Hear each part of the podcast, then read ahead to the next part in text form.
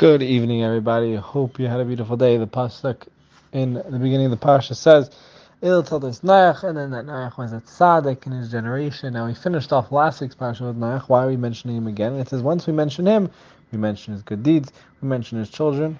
So just don't mention Noach at all in the beginning of the parsha. We already know about him from last parsha. Why are we saying it again?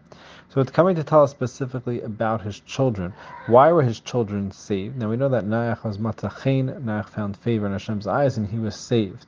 But what about his children? It seems like they didn't have their own merits to save them. One reason why is because they were still considered minors, so they didn't have they didn't have the mitzvahs to save them. Now the question is asked: How come not all the children were saved? Okay, if they were minors, so the children's generation were not good or bad necessarily, but Noach's children had a few advantages. Number one is that their father was not just matzachin, he didn't just find favor, but he was also a Noach ish tzaddik, he was a tzaddik and he had the merits to save his, his family with him.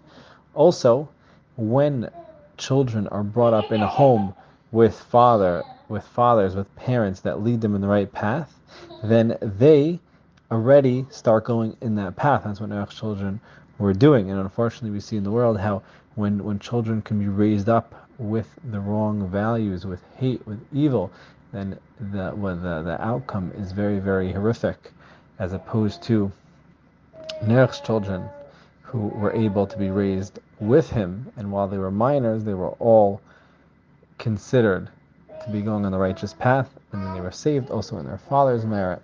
So we see the value of the environment that a child is raised in. We should all be zeicha to be in the best environment for ourselves, and all for all children in Klal Yisrael should be zeicha to be on that path.